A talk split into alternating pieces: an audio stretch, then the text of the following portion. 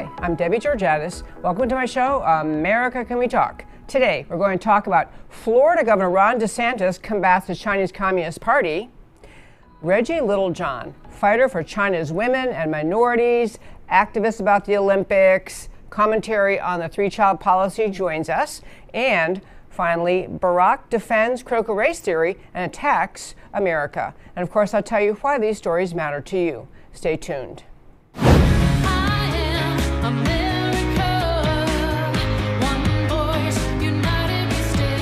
Debbie Georgatos, host of America Can We Talk, is an author, attorney, and political analyst whose mission is to inspire the American political conversation about preserving liberty in the best country on earth. And hello again, and welcome to America Can We Talk and to today's First Five. I'm Debbie Georgatos. Normally, you think that the job uh, in the government to stand up against foreign threats is a job that really resides at the federal level, at the Washington, D.C. level, and it really should. But sometimes when you don't see enough activity happening in Washington, you don't see national leaders standing up, sometimes state leaders step in. In this case, Florida Governor Ron DeSantis, a now full blown hero of conservatives in America, among the most outspoken, one of the most uh, strong, articulate leaders of conservative policy, identifying conservative issues and taking action on them. Ron DeSantis yesterday signed legislation to combat communist, Chinese communist foreign influence, Chinese espionage, and theft of intellectual property in Florida. Obviously, as governor of Florida, he really can only pass laws that relate to conduct inside Florida or impacting Florida citizens, Florida corporations. But the signal of this is huge. This is a conservative leader, a national conservative leader, widely speculated to be a very likely presidential candidate at some point in the future has taken action on many, many issues where other conservative Republican leaders kind of wait to see what Ron DeSantis is going to do, governors in other states, and they go, oh, yeah, me too, I'm with Ron DeSantis. Well, this is the latest one, and it's actually just a gangbuster thing because, as many Americans have recognized, there is a very serious threat to America from Communist Party, from the Communist Party of China. Uh, aggression with Communist Party, uh, the Chinese Communist Party has been obvious to many people over the last years. We're going to have Gordon Chang uh, join us on the show on Thursday to talk about his perspective on the latest conduct by the Chinese Communist Party. But this is a state leader in America, Governor Ron DeSantis, signing legislation in place, um, essentially talking about, in his language, we're going to protect Florida's higher education institutions and government from foreign influence and combat corporate espionage, keeping Florida's intellectual property safe within the state's boundaries. He uh, specifically talks about these Confucius Institutes which we've talked about in the show before, but they were sold to America's universities as a way to signify that they are open minded, they're diverse, they're multicultural, they're spreading understanding about. Uh, communist China and about the Chinese language, Chinese culture, kind of you know, cultural exchange kind of thing. And before long, wiser uh, men than those who allowed them in recognized that these Confucius Institutes were really present on America's campuses in order to spread communist propaganda and to gather information about Americans. And so there was a push during the Trump era to remove Confucius Institutes from the college campuses, um, and some colleges on their own, even high level colleges that normally love to tell you how diverse they are and multicultural and international and all that they are, realized that they had really kind of let uh, a dangerous thing enter their campus with these Confucius Institutes. So Ron DeSantis stepping up, huge, huge thing to do, um, and huge message actually to conservatives around the country because many Americans have a growing awareness of the belief by many people who are closely studying the election of 2020 that it may have been in great part China's hacking into America's election, eh, America's election, the voting machines, the voter tabulation software that actually interfere with America's elections in 2020.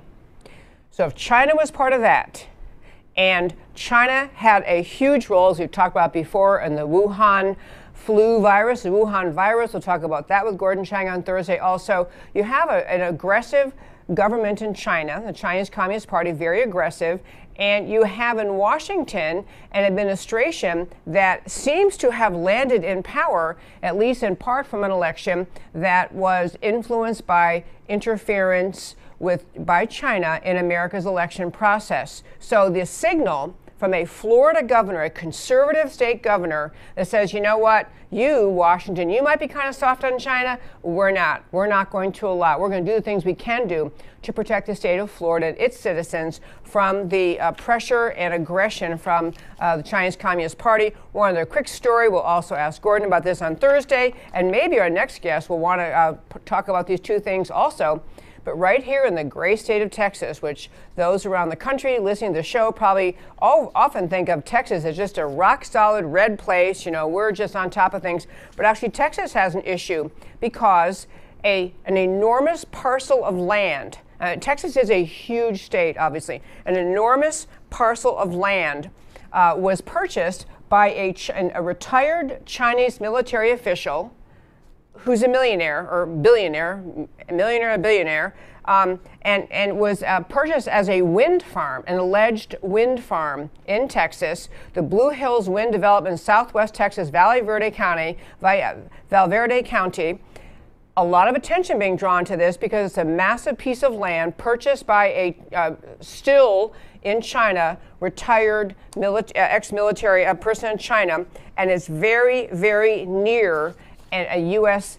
American uh, um, military installation. And actually, there's been testimony before the Texas State Senate saying, why are we letting foreign interests buy massive pieces of land very near American military installations? Why, why would this be a good idea?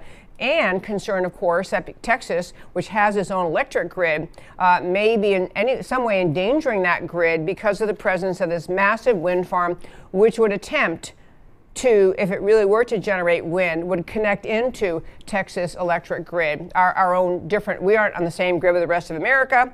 Uh, and it's right, this uh, massive piece of land very near the U.S. Mexican border and 30 miles away from Laughlin Air Force Base, the U.S. Air Force's largest pilot training facility. So, to wrap up the first five, we need to be in America very, very aware of the aggression of the, ch- the current uh, Chinese Communist Party regime very aware there is a, uh, a, a, hegemonic goal, there is a world domination goal eventually. We've had Gordon Chang talk about that in the show in the past. But there is an infiltration into America in a variety of ways by the Chinese Communist Party into America, whether it's Confucius Institutes or buying land near a military installation uh, owned by a, by uh, a Chinese, a retired Chinese uh, military official. Uh, and we have at least state governments having to step in the void and, and stand up for their own citizens, their own states, questioning whether we ought to be permitting this uh, increased engagement, this increased infiltration by the Chinese communist mindset, by the Chinese, uh, the country of China, into America's educational institutions, into our culture, into our um, economic system and setting up camp right next to a military installation. I'm going to guess if America tried to buy private land in China and set up any kind of institution, say, and we're right next door to a military installation in China, but don't worry, we're not spying or anything, China. You know, we might not be uh, so free to do that in the country of China. But here in America, more conservative voices waking up, recognizing that people at every level need to be alert, paying attention, and willing to speak up about the role the Chinese Communist Party is playing, the growing role in America. And that, my very fine friends, is today's first five. Joining us via Skype is Reggie Littlejohn. She has joined us in the past. Uh, she'll be on with us in just a moment. To quickly tell you about her, uh, she is president of a group called Women's Rights Without Frontiers. She founded this group, she's a president of this group, and they're very active uh, in China in, in monitoring, they began talking about fighting against the forced abortion policies in China, which were obviously horrific. Her organization has boots on the ground all over the country, very aware of uh, the uh, forced abortion, uh, the impact of changing Chinese policies uh, on the freedom of women and everyone in China, but women in particular. I think last time she was on, we were talking about the uh, danger that is posed for many women in China who are widows, who are very senior, not able to find a way to be taken care of. Her organization, again, Women's Rights Without Frontiers, uh, trying to help those people too. This is an American woman with a passion and a heart and, and fervent, passionate interest in defending the women and the babies, especially baby girls, in China. So, without further ado, we'll bring on Reggie Littlejohn. Hi, Reggie. Hey, how are you doing? I am uh, well. Good to see you. I want to say, God bless you for all that you're doing to raise the awareness and really sound the alarm about China and the infiltration of China into the United States and the, the terrible influence they have. So, very, very few voices are doing what you're doing. And I want to just say thank you for that, Debbie. Well, thank you. It's very kind, Reggie. I have to tell you, I learn a lot from you. I really do. I learn a lot from you. And, and I know we both know Gordon Chang, another just uh, phenomenal American speaking up about the threats of China. Well, I just want to do very briefly, because I, I love your organization, if you will quickly tell our listeners again what your organization is all about. So we as you said, started out fighting forced abortion in China. And I just want you to know that forced abortion is going to continue under the three child policy. And I hope we can talk more about that later. And then we moved into actually saving baby girls from sex selective abortion and widows, uh, abandoned widows. And um, we're in just one little area of, of China, but we have a network, we have boots on the ground there where we're actually able to uh, give mothers of baby girls a monthly stipend for a year to encourage them either not to abort or abandon their baby or to keep the family together so the mother doesn't have to leave the baby with the grandmother and go to the city to make money. Um, and then we also help uh, abandoned widows, which I call sort of the invisible uh, victims of the one child policy. That they used to have extended families that would take care of them in their old age. Now they have no one and um, so we are also giving them $25 a month just to help them eat better, maybe heat their little room that they have in the cold winters, and just to say to them, you know, you're a human being created in the image of God and you're worthy and you have dignity and we love you and we're going to help you. I, it's simply mind blowing you do that. It really is. I do think so many Americans cannot even picture just a very different culture uh, and thought about life and the value of life that exists in China uh, versus in America. And to have an organization like yours reaching out, sending those simple messages we love you, we care, we want to help you. Uh, try to keep on rolling. Um, I do want to get into because I know we're always. I, I, remember other times we always run out of time before we hit all our topics. So I want to jump right in and ask there was a story about how China is now changing. They used to have the one child policy, then two. Now they're saying three children. Three children are okay. And this, I think, in part, uh, one, two questions. One is why they're doing that. Why is China changing the policy? But then number two, is this fact that China is going to be become going to permit families to have more babies going to kind of uh, remove the need for your organization or make it make your organization have less to do because they're because the government is relaxing their policies?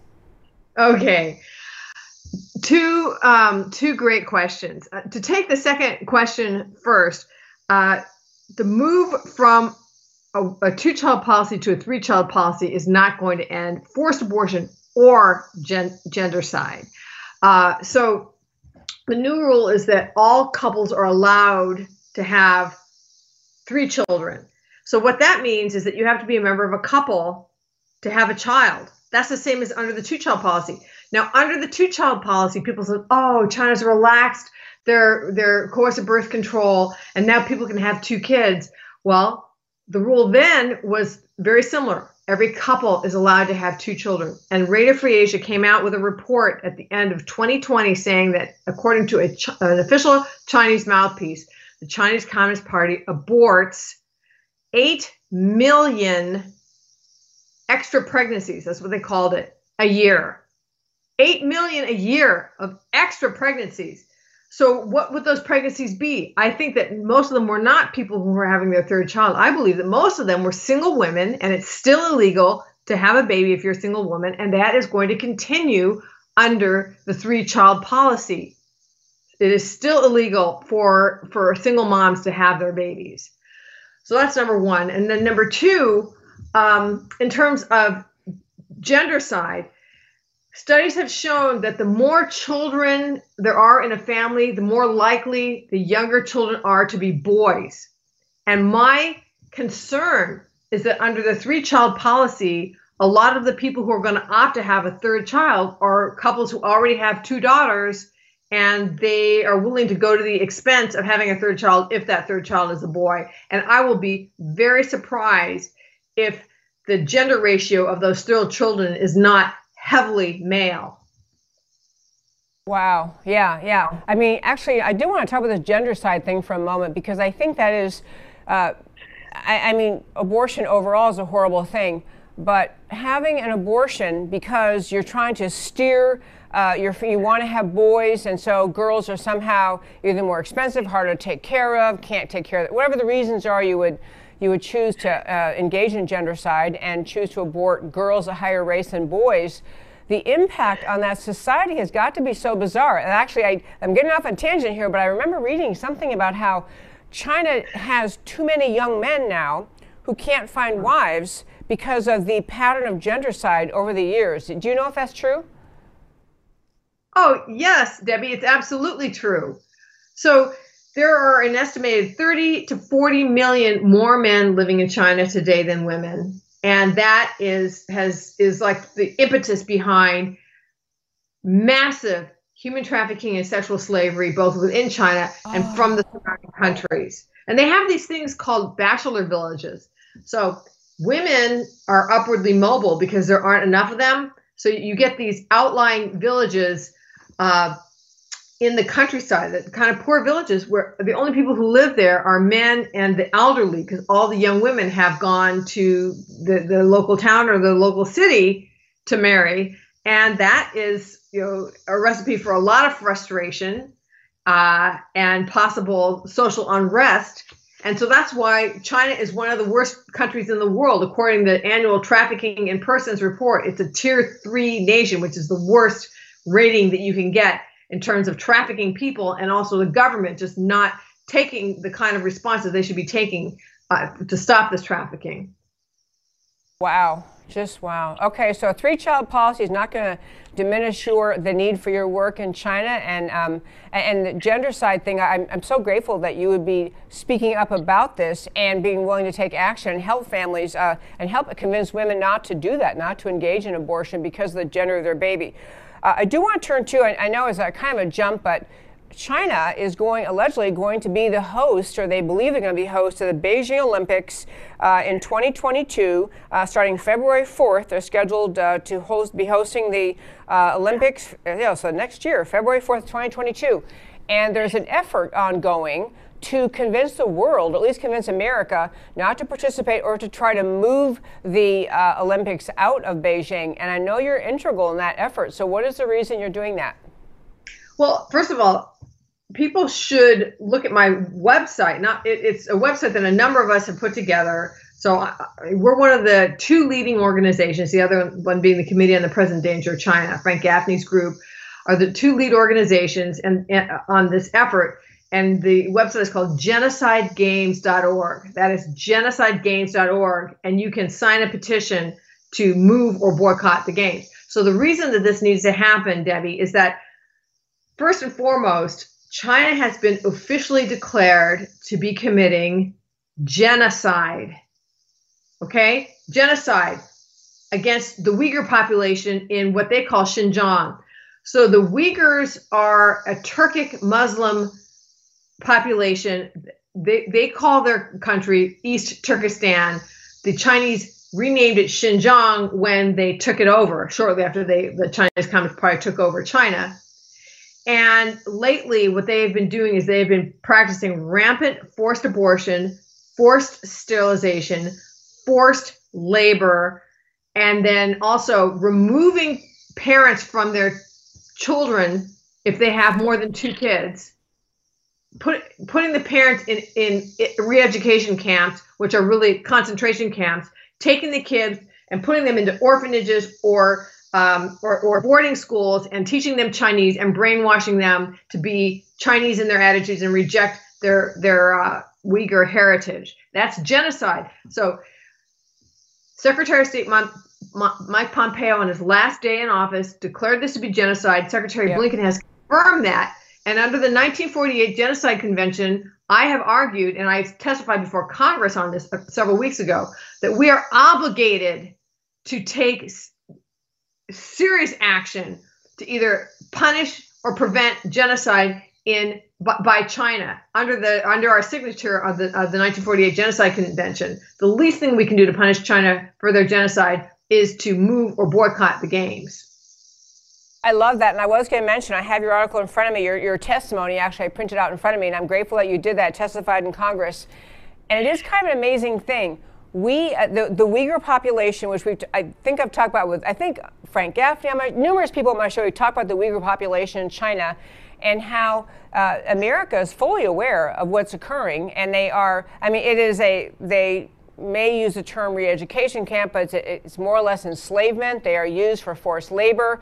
There are a lot of allegations about them being actually used for involuntary organ donation. I mean, they are treated as a subhuman species by the country of China.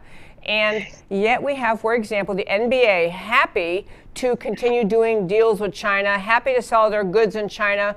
We kind of have a massive double standard in America about dealing with China, and where we, where here we're just, you know, we have the most, the slightest uh, alleged affront toward any group or person uh, is enough to trigger riots and protests, or and, and and you know massive complaining, and yet we continue to um, uh, to deal with China. I'm getting to the point, it's kind of like we have treated this as an insol- unsolvable situation. China just, hey, who knew? They're just going to treat the Uyghurs this way, and we can't do anything about it. And people who've been pressuring the NBA and saying, well, why don't you stop doing games there? Why don't you stop, you know, selling your merchandise there? Why don't you stop having your merchandise made there? Nothing seems to penetrate. I don't mean to pick just on the NBA, although they've been kind of essential in this controversy but we have kind of as a culture in America said, well, you know, that's China. They are America. They, they do things that we don't like and throw our hands up. So I love your effort on the Olympics because it is such an international event.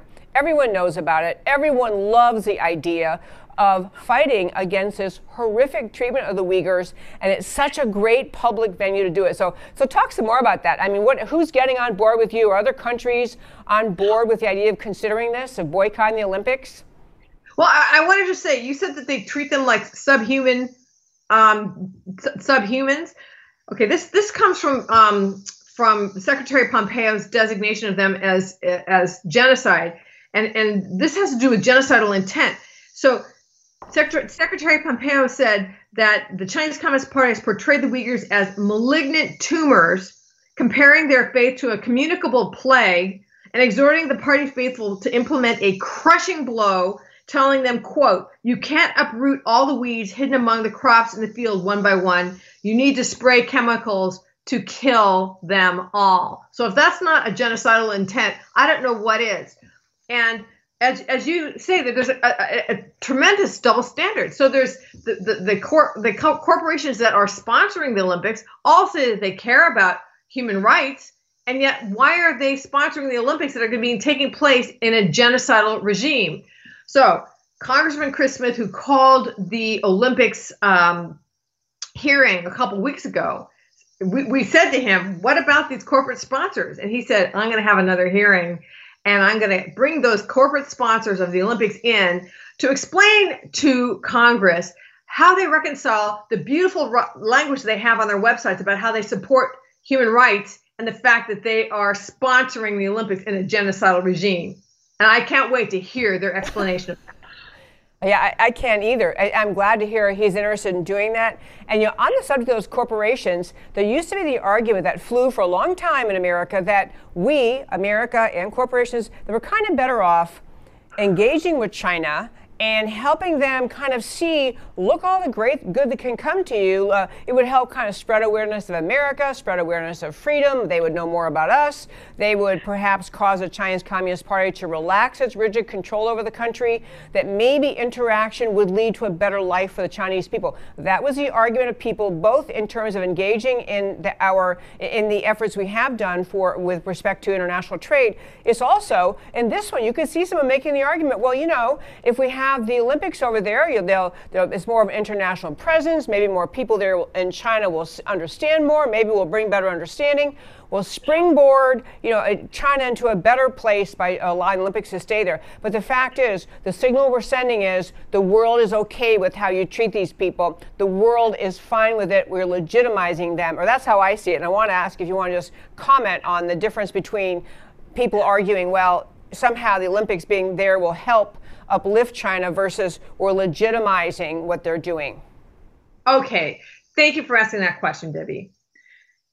Anyone who says that they think that the Olympics is going to help China improve their human rights, all they have to do is look back to 2008 because China hosted the Summer Olympics in 2008, made all kinds of promises uh, concerning human rights, and their human rights have deteriorated horribly since then to the point where they have been officially declared to be a genocidal regime.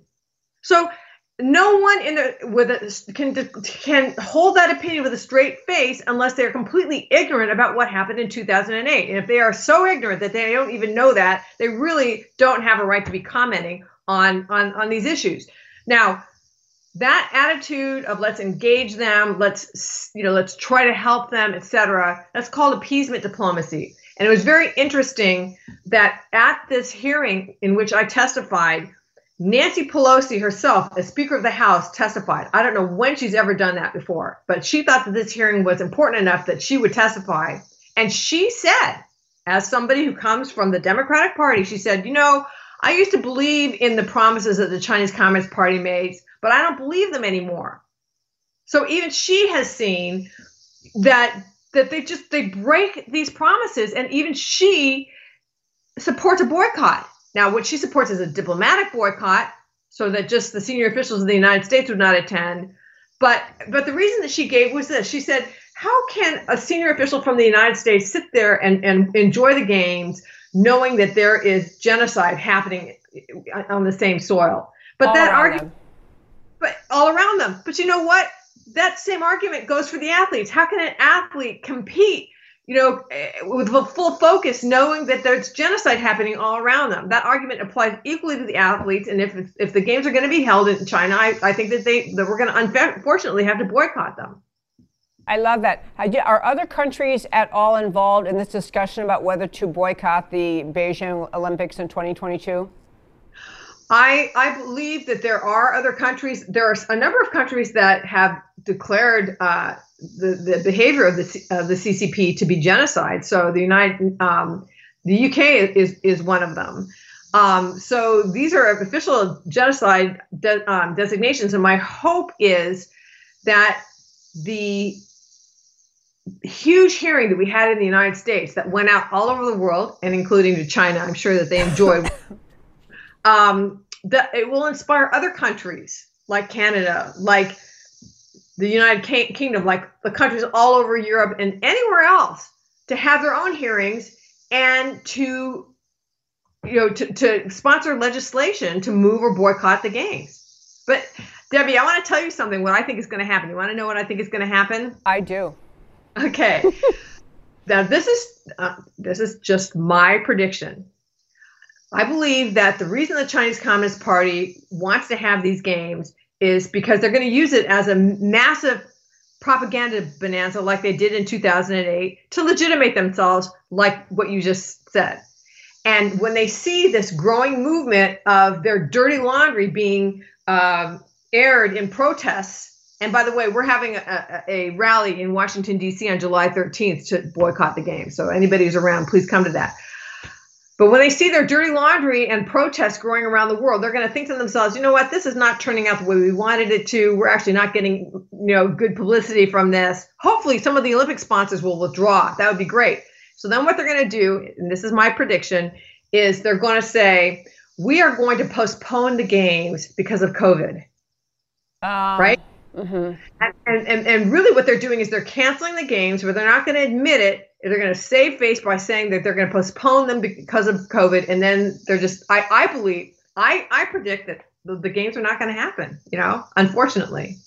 Well, so unfortunate, really, for all the athletes uh, who are innocent uh, around the world, who train all year long, have done it for most of their human lives on Earth. They've been training. And it's sad for them not to have the Olympics to go to, but I love the idea of the boycott. I love also, I want to repeat the date, July 13th, the rally in Washington, D.C. to support boycotting the games. I love that. This is the era of rallies, and, and they do send messages. And, and, actually, this is a great way to kind of wrap up what we've been talking about. You were saying earlier how Nancy Pelosi said, well, you know, she maybe wasn't in, totally in favor of a, a complete boycott, but she at least wanted maybe dignitaries to stay away, some kind of message. Your message of what your organization does, Women's Rights Without Frontiers, it is one of the wonderful things in our country that has a beautiful message, morally strong, and it actually appeals to people on both sides of the aisle. It's very hard for people, uh, even the left who may be pretty much pro abortion or at least you know, strongly pro choice, they don't want to be seen as pro forced abortion and, and really to watch the horrific conduct of the government in China uh, engage in, in forcing women into having abortions and the misery and pain they cause. So I love that about your organization. It actually has bipartisan support, right? That's right. I mean, no one's in favor of forced abortion. No, no one's in favor of the sex selective abortion of baby girls. So what we ho- are hoping is that our message is a unifying message. Love that. We were talking to Reggie Littlejohn. I meant to make sure to mention the website is women's rights without frontiers.org. And then she's on Twitter at, at or maybe it was on the screen earlier, at uh, Reggie L I T T L E J H N, I think. Anyway, Matt had it up, or, or whoever was in there. I can't see the the, uh, the booth is dark now. Whoever's in there, we had it up for her uh, as she came on. So I love your organization. I'm so glad you're available to join me today. I really appreciate all your hard work on behalf of China and women and girls and widows and, and just the whole outreach of someone, the loving Christian heart in America, saying to China, someone thinking of you. I just highly commend you. And Reggie Littlejohn, thank you for joining me. Oh, thank you so very much, Debbie. And I love your work too. Thank you, ma'am. Okay, great to see you. Okay, so we're going to hit two of the quick topics, my friends. Um, one is um, there's a um, there was a CNN interview. No one, um, and it had it was Barack Obama, and he was interviewed. Uh, and it was written up. He basically was on CNN, interviewed about critical race theory. And I want to share with you in a moment what he had to say. I'm going to talk about what he had to say because I have to tell you that the growing interest on the conservative side in discovering what critical race theory means, what it stands for, to try to help school districts, public schools, all sorts of organizations understand what critical race theory is, it really has kind of burst on the scene within the last few months. The theory itself has been around for a while. What is new is that there's more conservative awareness than ever before about what exactly this stands for, what it will teach, what the points of it is, and um, points of critical race theory are, which I'm going to get to in just a moment. But I will say, because of Barack Obama, what he had to say in this interview, there's that expression in the military, you know, you know you're on target, you're, you know you're over the target when you're taking fire.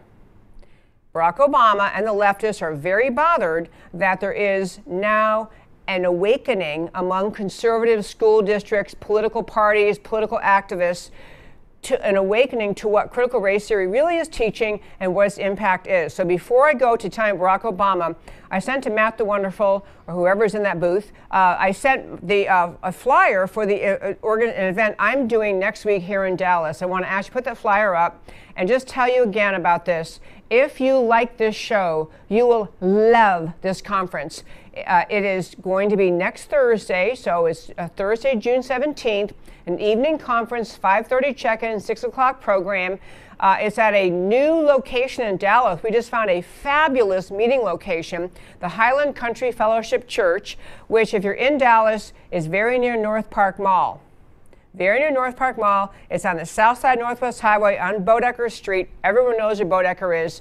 And it's a great venue. And very quickly about the people who are going to be speaking at it, is a very substantive, serious conversation about critical race theory's impact on America and what it's going to be doing to our country, and to be alert in how to speak about it in a constructive way. So, Kendall Qualls, uh, the first gentleman in with a blue shirt. Uh, in the pictures on this on the screen, uh, he's from Minnesota. He founded an organization called Take Charge. He's a former congressional candidate, ran for U.S. Congress from a Democrat majority district uh, in Minnesota. He's Republican.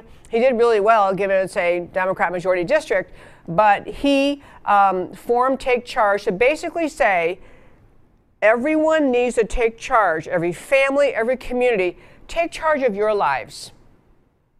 Take charge of your decisions, your family's decisions, how you pursue education, how you treat each other, how you take care of your life. How, and so he'll tell you more about that. But it's, it's foundationally founded. It says right on the on the mission statement to challenge and reject critical race theory. He basically is saying critical race theory is all about telling people don't believe you have any responsibility for the outcome of your life. Uh, all you have to do is point the finger at somebody else, and that's not your fault, and you're not responsible. And he's saying that's hogwash. Get be in charge of your own life and, and take and so it's a called take charge he's wonderful next person in extremely beautiful. Cicely davis ireland. She is the head of blexit which is the black and latina exit from the democrat party.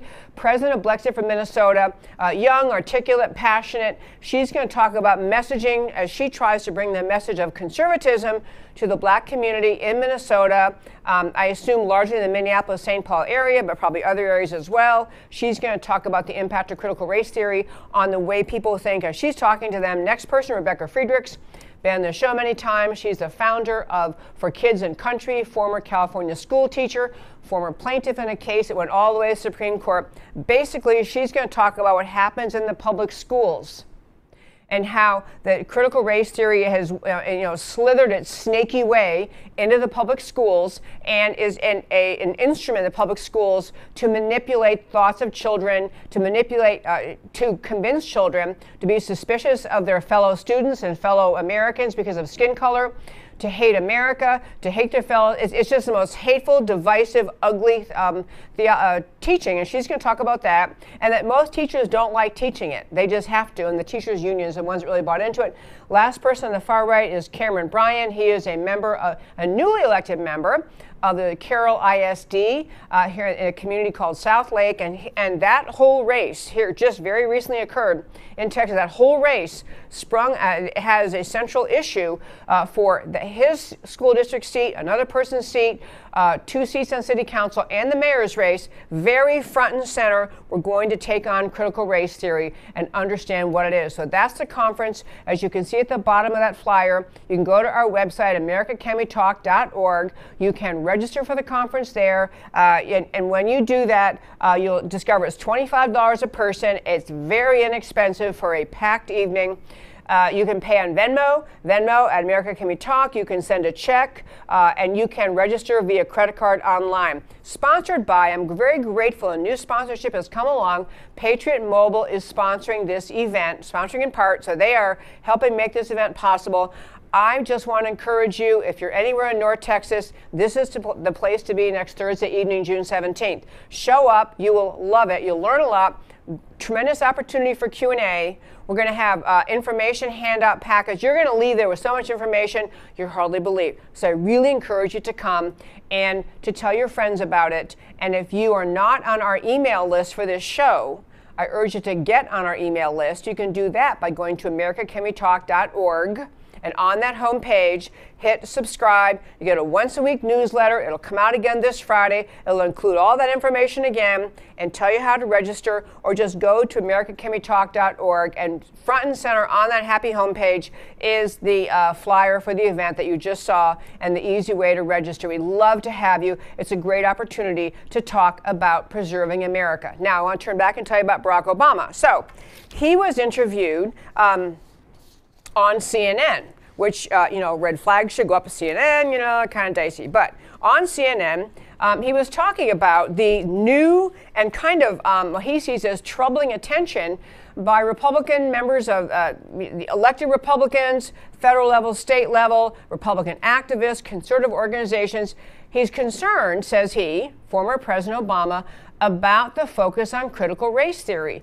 And he engages in several arguments I want to translate into plain English for you. I want to tell you what he said and what he really means and why he's saying it.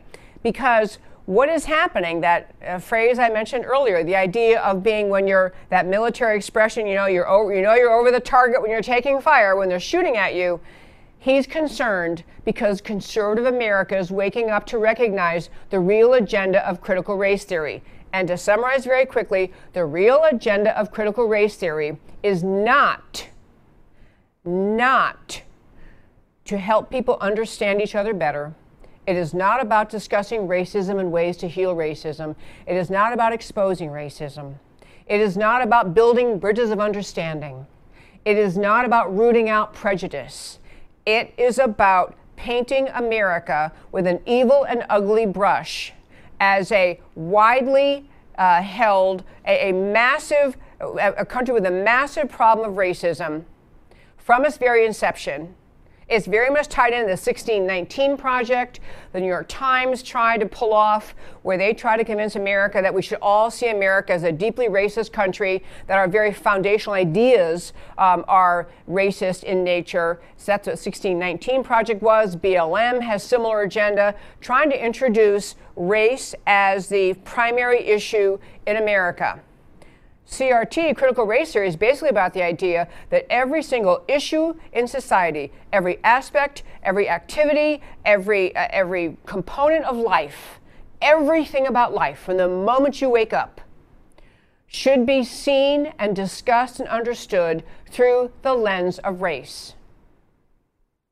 You are to judge other people because of their skin color. You are to assume because of their skin color, that they must believe certain things, that they must have engaged in certain conduct, or even if they didn't engage in that conduct, they're still guilty of that conduct. This is the point of critical race theory, is to permanently set, you know, I use the term silos, but you got to picture silos made of cement you know, shut closed with a lid on top you could never take off. That's the point of critical race theory. The only thing about any person that is ever to be to, to define them is the one thing that no one ever chose. No one on this planet Earth since time began has ever chosen their own race, skin color, national origin. Uh, no one has ever chosen their racial identity. You just, it's the package you came in. That's what race is. But what these people are trying to do is not just encourage mutual understanding and dialogue, it is to cement people into a racial identity, convince people, especially children in schools, convince them because of your skin color, you are either oppressed or you're the oppressor. That you are, because of your skin color, guilty of the, the conduct of people you've never met and never knew and aren't even alive anymore or because of your skin color, you're a permanent victim entitled to everything, every new thing they think up to say you're entitled to. And among the many, many aspects of critical race theory that is so troubling, several of them, one is they actually lay out their tenets, their, their, their fundamental uh, things they believe in, the critical race theory advocates. And I went over this the other day on the show because one of them basically says when white people engage in activities to support civil rights, when they support civil rights legislation or support civil rights movements or you know, demands by a civil rights group, when white people do that, they don't really mean it. They're still guilty of being racist. Point being, you can never escape the ugly definition they attach to you because of your skin color. Inescapable, permanent. Number two, there's no love in critical race theory. It's all about hate.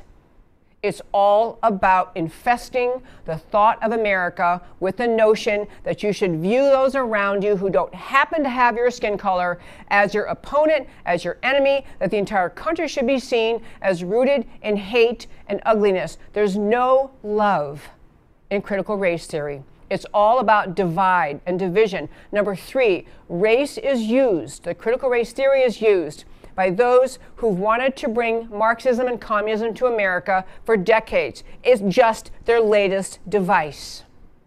It's just their latest device. another way to divide us. As we've talked about in the show many times, when the communists came to America in the 1920s, they wanted to bring this glorious new communism. Look at this, you know, we're going to have, we're going to attack your economic system, and we're going to have a beautiful uh, new system in America. It's going to be, you know, uh, communism, and the Americans can look around and just say, you know what, actually the communists are miserable and they're poor and everybody's poor. And the communists coming here realized they could not sell Marxism and communism to the American people because everyone with a brain can see that socialism and communism create misery and poverty. But because they were so determined to sell this new utopia of Marxism and communism, they chose a different avenue. They chose the avenue of race. They decided, okay, here's how we'll do it will tell America that you are it's a deeply racist country and will divide them along lines of race and pit them against each other just as the communists tried to pit the working class against the wealthy in the countries where they overtook those countries it was always about finding a way to create class division. Race is just the next tactic they have. And the solutions, the solutions that the critical race theory advocates have, the 1619 Project have, the BLM people, it's always the same kind of solutions. Massive wealth redistribution, forced confiscation of wealth to give to other people. Never mind that the people you're confiscating it from didn't do anything wrong, and the people who, to whom you're giving it weren't necessarily the victim of any racism.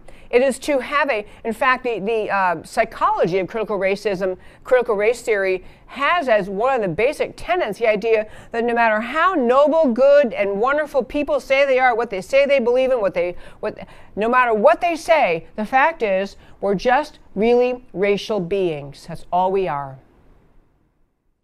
utterly contrary to the idea of America, to the founding ideas of America, founded on the beautiful ideas coming from the scriptures, created by God, God's image and likeness, with rights from God, all equal, all equal, and rights from God simply because you're born. And that was the idea of the Declaration, the idea of the rights that were embedded in the Constitution's Bill of Rights. All of those ideas cannot, they're intolerable when you are a Marxist when you want to control society. You've got to see critical race theory as a vehicle to get to the Marxist control the left has always wanted. So now I want to go what Barack Obama had to say.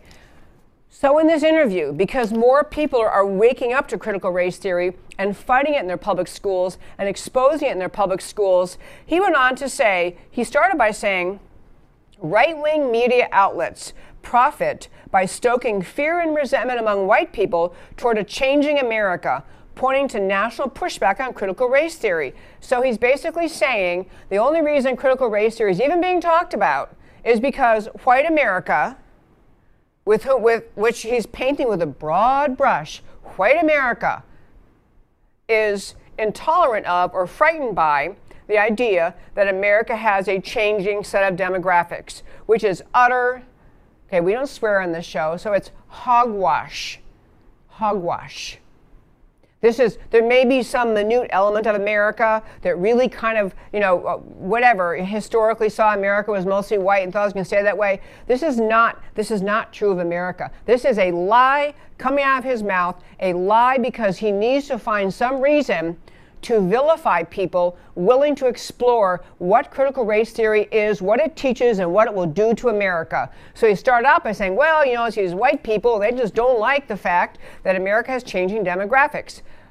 Hogwash. Number two, he said, um, he also talked about, you know, we had we have a history in our country, as we all know. We had slavery, we had segregation, you know, we had slavery, we had the Civil War, we had segregation, we had the civil rights movements. We still have. I mean, no one's claiming America is perfect and free of racism. But what he's saying, Barack Obama is saying is, well, uh, there, America had many race problems in the past, and the uh, and um, and our problem right now is a reflection of the fact that the U.S. hasn't fully reconciled with our history. Well, I don't know what fully reconciled means, but it kind of sounds like reparations. I, mean, fully reconciled. We have always taught in our public schools since time began that we had slavery and that it was wrong. And after the Civil War was ended, we ended slavery. And we've taught since the, the era of the Civil Rights Movement that we had segregation and it was wrong. And the Democrat created Ku Klux Klan and Democrat created Jim Crow laws were evil and wrong. These things have been taught for decades. We do not, We don't have people who don't know. We don't have that. But this is justification for letting the critical race theorists, come into the schools and divide and conquer and destroy America. Well, because we're not familiar enough with our history. Uh, yes, we are. Actually, yes, we are. And then he also says, um, he, uh, he said, so he's talking about the terrible things in the past, which I assume include segregation and Jim Crow and Ku Klux Klan and all the stuff that was evil and wrong and bad. And he says, but the vestiges of that linger and continue. Um, and so he's basically saying because those things happened, you have to let critical race theorists do whatever they want. They can teach whatever they want. They can, they can have kids crying in school because they're being told they're a bad person because they're white, and some other child being told that you're a victim, even though he was doing pretty fine that morning. He got to school, he may have black skin, but, he, but you know, he's a happy kid. He's, he likes his friends and neighbors of every skin color. He's a happy guy, but he goes to school and told, no, no, no, you're actually supposed to hate your neighbors who don't have the same skin color, and you're supposed to think of yourself as a victim. And what Obama's complaining about is that the conservatives finally woke up and recognized how divisive this policy was. And he also talked about, yeah, he changing demographics, already mentioned that one. Um, he also said, and this is a really, really, really important point to get at, and probably the last one I can do today, but a really important point to get at how Obama is twisting the story on critical race theory he makes the point. He says, you know, you can have people who, you know, uh, love America's history and love the founding ideas of America, blah blah blah. Um, and but he says, but when those people are critical of critical race theory, they do everything they can. This is the people attacking critical race theory. They do everything they can to give people a sense that their way of life is threatened and that people are trying to take advantage of them. If you understand that the Marxism that was clearly a minority extreme leftist whack job belonged in extreme leftist universities mindset has now overtaken the Democrat Party. The policies coming out of Washington, the reasoning coming out of Washington, the premises are Marxist. The Marxists have taken over the Democrat Party. Yeah, there are people upset about that. There are people upset saying, no, actually, we want America the free. We want America founded on the ideas of the Declaration of Independence and America, the ideas of the Constitution. And we want to have genuine equality of opportunity. And we don't want Marxism, we don't want government controlled society, and we do want a strong border, and we do want free markets, and we do want capitalism, we don't want socialism. Those people are defending the idea of America. And Barack Obama, it has nothing to do with race. He's conflating that issue. He's trying to argue if people are concerned and trying to stand up strongly for the founding ideas of America, it's really because, you know, I mean, honestly, it's really just they can't stand the idea eh, that there may be new things coming. He's implying it has to do with uh, the change in racial demographics. He's misleading the people because the fact is the reason people on the conservative side are standing up for the rule of law and strong borders and a strong military and free markets and all the great things that conservatives stand for is because they understand that the Marxist left is on the march and critical race theory is just one avenue, one tactic they use to bring that here. So, yes, President Obama, former President Obama, People are standing up for the founding ideas of America. It has nothing to do with race. Nice try, but you're not going to silence those who are trying to raise the alarm bell about critical race theory by casting them as frightened white people who are afraid of demographic changes or frightened white people that just can't stand the new ideas of modern America. The fact is, the ideas of America that created America from the Declaration until today are the best ideas that ever created any country on earth. Never perfect. America's never been perfect. Yes, there have been racist people in every generation of every race, skin color, ethnicity, and national origin since time began. But the fact is, the ideas of America are the best and most extraordinary ideas that bless every single person. Every person, regardless of race, skin color, ethnicity, and national origin, those ideas bless, the ideas of America bless everyone. And the people standing up for them are not thinking about race There, it's not a racial battle. It's a battle about the ideas of America and the ideas of Marxism. And America saying no to the Barack Obama Democrat Party that is attempting to push this country over the cliff into socialism and Marxism. Standing up for America is not racist. President Obama. I close every show by telling you why the stories we talked about today matter to you. So we started our first uh, segment today, a little earlier today. We started with DeSantis, Governor DeSantis, soon to be President DeSantis. Um, combats the Chinese Communist Party. Okay, the original blocking of the Wuhan lab leak story may have been because many U.S. politicians, media companies, and corporations have a vested interest in friendly relations with China and in access to Chinese markets. And lab leak allegations could ruffle CCP feathers. So, silence allegations with conspiracy theory and orange man bad and can never be right. This is how the right tried to mock President Trump and his supporters when they were concerned about the Chinese Communist Party. Plus, but now here we are, Hunter Biden laptop suggests a Biden family, uh, you think, comprised, uh, co- compromised by the CCP, the Chinese Communist Party. Clearly they are. Election fraud evidence now implicating China. The most recent election fraud evidence that came out in the, uh, 26 minute video by Mike Lindell. A generation of U.S. political and business leaders have been asleep to the threat of communism to American freedom, but not Florida Governor Ron DeSantis, who's calling out the CCP and waking up American politicians across the country. And Barack defends CRT, critical race theory, that's our next slide, um, and attacks white America. Obama actively defending critical race theory, spinning a story that right wing media is stoking fears among white people of changing demographics. The American people are well meaning, but haven't fully reconciled their evil past and actually, there was also discussion opposition to H.R. 1 involves the right trying to rig elections. Could I please scream about that for a moment? H.R. 1, now S 1, the federalizing of American elections and the institutionalizing and mandating of election fraud tactics, what the left is trying to do. This is how the left spins the truth into wherever they want it to be. This is Obama trying to say H.R. 1 is, is the um, involves the right trying to rig elections or opposition to HR one. It is it is the voices on the right saying we can't allow this to happen. Here's truth. Americans don't fear other Americans. They love their fellow Americans. They fear a loss of America's founding ideals in this Marxist revolution. Americans do not deny any mistakes or flaws of the past. They show by decades of action a determination to correct and rectify them. Opposition to H.R. 1 is opposition to all forms of election rigging and cheating. The MAGA agenda has fully exposed anti American radical leftism. Obama will not be able to rehide his radical leftism, his or others. And that, my very fine friends, is America Can We Talk for today. Thank you so very much for tuning in every Monday through Thursday at 3 p.m. Central Time to America Can We Talk, where I always talk truth about America because America matters. And I'll talk to you next time.